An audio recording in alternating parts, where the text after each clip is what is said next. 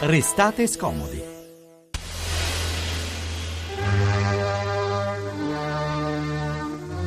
A Ginevra, nella sala Alabama, sotto la presidenza dello svizzero Sauser Hall, conferenza per il tunnel del Monte Bianco. Delegazioni dei tre paesi interessati, Svizzera, Francia, Italia rappresentata dall'ambasciatore Talamo e da altri cinque esperti. Il traforo del maggior massiccio alpino risolve nel modo più lineare la dibattuta questione della via del settimo meridiano, congiungendo Roma attraverso Torino con la Valle del Reno, la Svizzera, Parigi, il Benelux. Allora, poche cose hanno rappresentato fisicamente il processo di unificazione europea come il tunnel del Monte Bianco che compie 50 anni.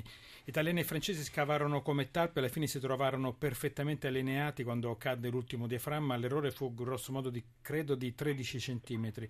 E poi potremmo anche ricordare che quasi 60 anni fa fu, fu posata la prima pietra dell'autostrada del Sole. All'epoca servivano, pensate, due giorni di auto per andare da Milano a Napoli. Tutto questo per dire che le grandi infrastrutture hanno plasmato, a volte anche salvato questo paese. Il problema però esplode quando con i soldi pubblici abbiamo costruito ponti sul niente, eh, ospedali mai inaugurati. Eh, qui dobbiamo capire veramente eh, questo male storico di questo paese, dove ha portato poi tutti questi soldi. Intanto saluto qua in studio con noi Francesco D'Aiala. Buon pomeriggio, Francesco. Buon pomeriggio a voi e a tutti gli ascoltatori. Poi salutiamo anche Antonio Fraschilla, collega di Repubblica, autore del libro Grandi e inutili, le grandi opere in Italia. Ben trovato anche a te. Buon pomeriggio.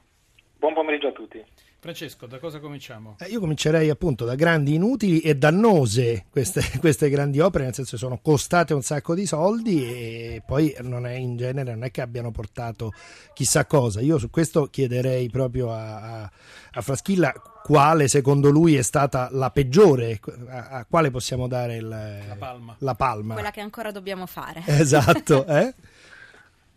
Beh, eh, diciamo che è difficile dare questo premio perché ci sono tanti diciamo, competitor che possono ambire questa, alla palma. A me quella che viene più in mente è sicuramente il, il palazzetto di nuoto di Tor Vergata perché dell'architetto Calatrava, ricordiamolo. Esatto, eh. esatto, perché è emblematico di una serie di cose, cioè di come una certa politica eh, pensa ai grandi progetti, e in quel periodo eravamo in piena era veltroniana a Roma, come si chiama l'Archistar per cercare insomma, eh, di avere poi la massima risonanza anche mediatica e arriva Calatrava e come poi tutto finisca nel nulla perché questo è accaduto sostanzialmente lì, dopo aver speso circa 200 milioni di euro e aver acquistato una tale quantità di acciaio che è pari a quella della Torre Eiffel. No. Roma ha la sua Torre Eiffel ed è il dente di Calatrava che si vede dal, dal raccordo anulare, quel dente, quella vela che va verso il nulla. Sì, sì. Ah, quella che io punto... t- tante volte mi sono detto, ma che cos'è la questa Roma cosa? Eh, ora lo sai. Ah, ora. che poi però, adesso voglio dire, io amo molto Calatrava come, come stile, non è bruttissima, cioè fosse stata utile, fosse no. terminata, sì. fosse stata usata. Chiedilo a quelli del ponte di Venezia, Quello di Calatrava sì. che ancora scivolano mm. perché avranno fatto la cosa però in plexiglass. Però tu sei stato a Valencia a vedere la città sì. della scienza, che meraviglia che è. Sì, Comunque sì, so di Venezia, eh. effettivamente. Venezia è avere i pattini. Eh. allora, allora ehm, voi entrambi conoscete la Sicilia, eh, Francesco e Antonio Fraschilla, e, ehm, conoscete anche sicuramente Giarre, questa è la capitale dell'incompiuto e delle grandi opere inutilizzate per quanto eh, in scala, però grandi opere inutilizzate. Sentiamo questo frammento del TG3. In Sicilia ci sono tante opere lasciate a metà o in abbandono come lo stadio del Polo a Giarre, per gestirle anche un assessore all'incompiuto. Sentiamo l'inviata Luciana Parisi. È l'altezza che denota proprio la qualità del progetto. Si può visitare uno scheletro di calcestruzzo come fosse un monumento? A Giarre, in provincia di Catania, questo si può fare. Qui, alle pendici dell'Etna, ci sono dieci ruderi simili a questo, opere pubbliche incompiute di 30 anni fa. Abbatterle sarebbe costato troppo e così il comune, insieme a un collettivo di artisti, ne sta facendo un parco turistico.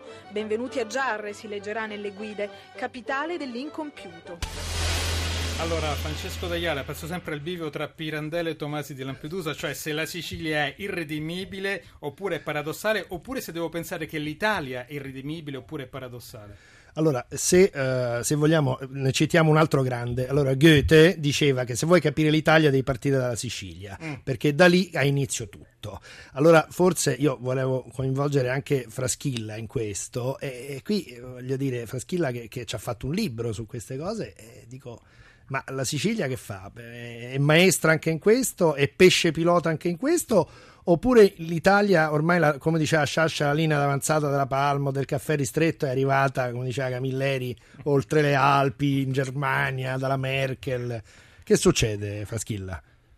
Ma io prima di cominciare a scrivere questo libro mi sono posto la stessa domanda penso che la risposta l'abbia data nella parte iniziale. Io ho deciso di iniziare questo viaggio nell'incompiuta d'Italia non dalla Sicilia, ma eh, dal Piemonte eh, e dalla Valle d'Aosta, perché diciamo, in questo viaggio ho scoperto che purtroppo la Sicilia non è un'eccezione nel panorama italico. Basti pensare a quello che rimane nelle valli piemontesi eh, dalle Olimpiadi invernali di Torino 2006 impianti costati soltanto l'impianto da Bob è costato 100 milioni di euro, è stato utilizzato pochissime volte e adesso è in completo abbandono perché nessuno si è mai posto il problema di chi doveva gestirlo dopo le Olimpiadi, che non è che poi è proprio una domanda. Sì, e poi passa per, co- per, una, per un, un, avvenimento che ha avuto un successo assoluto, tra l'altro, questa parte qua non no. viene mai ricordata.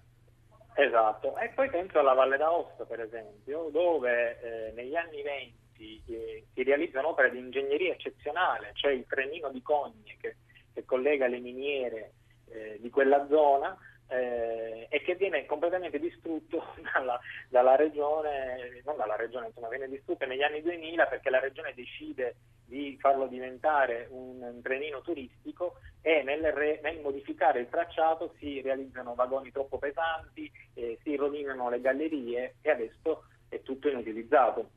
La Sicilia chiaramente poi come, a livello numerico batte comunque tutti. Eh. Questo, questo ecco, diciamo, ecco. Non, non Ero preoccupato. Eh. Non togliamo no, no, no, il primato, non, mi raccomando. Non, preoccup- non preoccupatevi, la Sicilia tiene il primato e ci sono varie città che hanno che si contendono in Sicilia il luogo di capitale dell'incompiuto perché non c'è solo Giarre ma c'è anche Sciacca.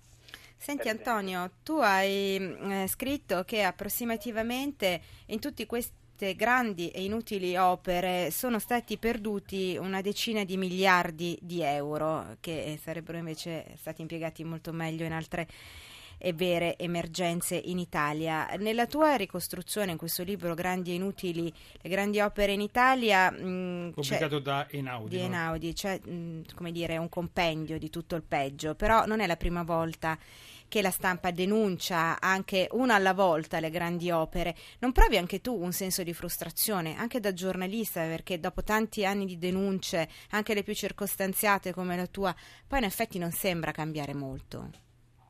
Eh, sì, certo che provo questo senso di frustrazione. Eh, spesso mi chiedono, ma eh, lei che ha fatto questo lavoro, poi alla fine di chi è la colpa? Vabbè, è facile dire la colpa è della politica, la colpa delle istituzioni. Io però nel libro lo, lo scrivo, penso che la colpa sia di tutti noi, che abbiamo perso la capacità di indignarci.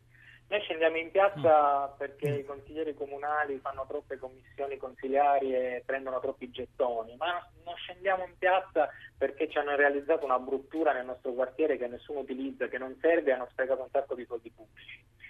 E eh, quello che viene fuori è che manca proprio la denuncia e manca anche eh, eh, la parte che riguarda le indagini. Cioè io parlo anche della magistratura e, de- e, delle pochissime indagini che si fanno proprio sulle opere incompiute. In questo lunghissimo viaggio che ho fatto ho narrato e mi sono documentato di tantissime opere in Italia.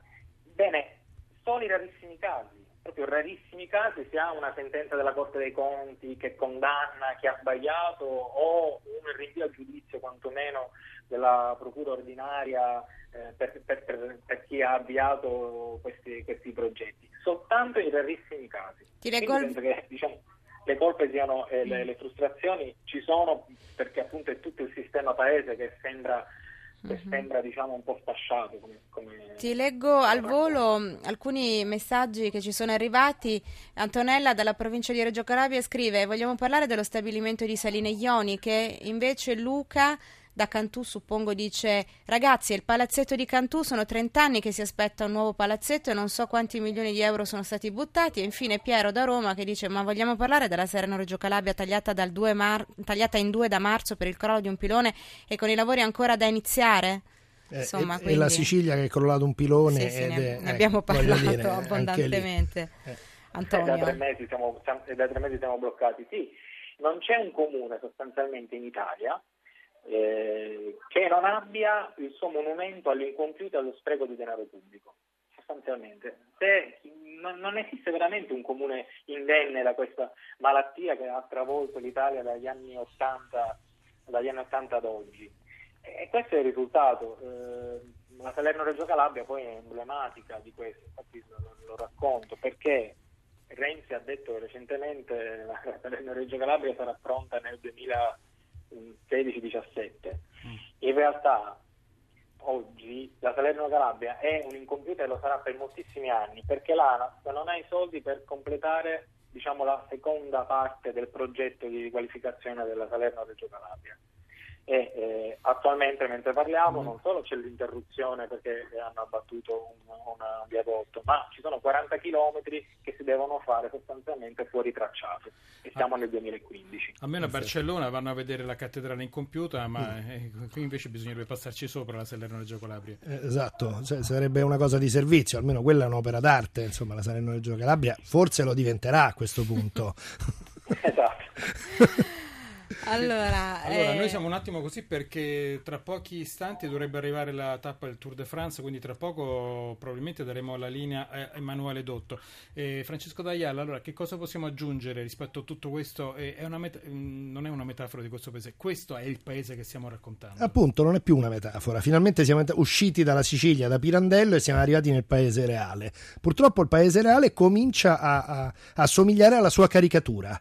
Questo credo che sia agghiacciante. Eh, mi ha colpito molto eh, la perdita della capacità di indignarsi, come ci dice Antonio Fraschilla.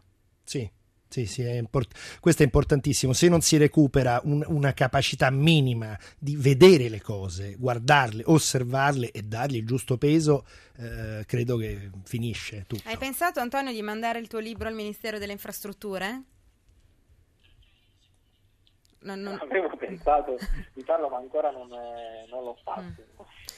Ok, tra 30 secondi dobbiamo dare la linea al tour, quindi che facciamo Alex? Allora, Ci intanto, salutiamo? No, intanto ringraziamo no. Antonio eh, Fraschilla, Repubblica. Io quando eh, ho, allora, eh, ha pubblicato Grandi e Inutili, le grandi opere in Italia, pubblicato da Einaudi.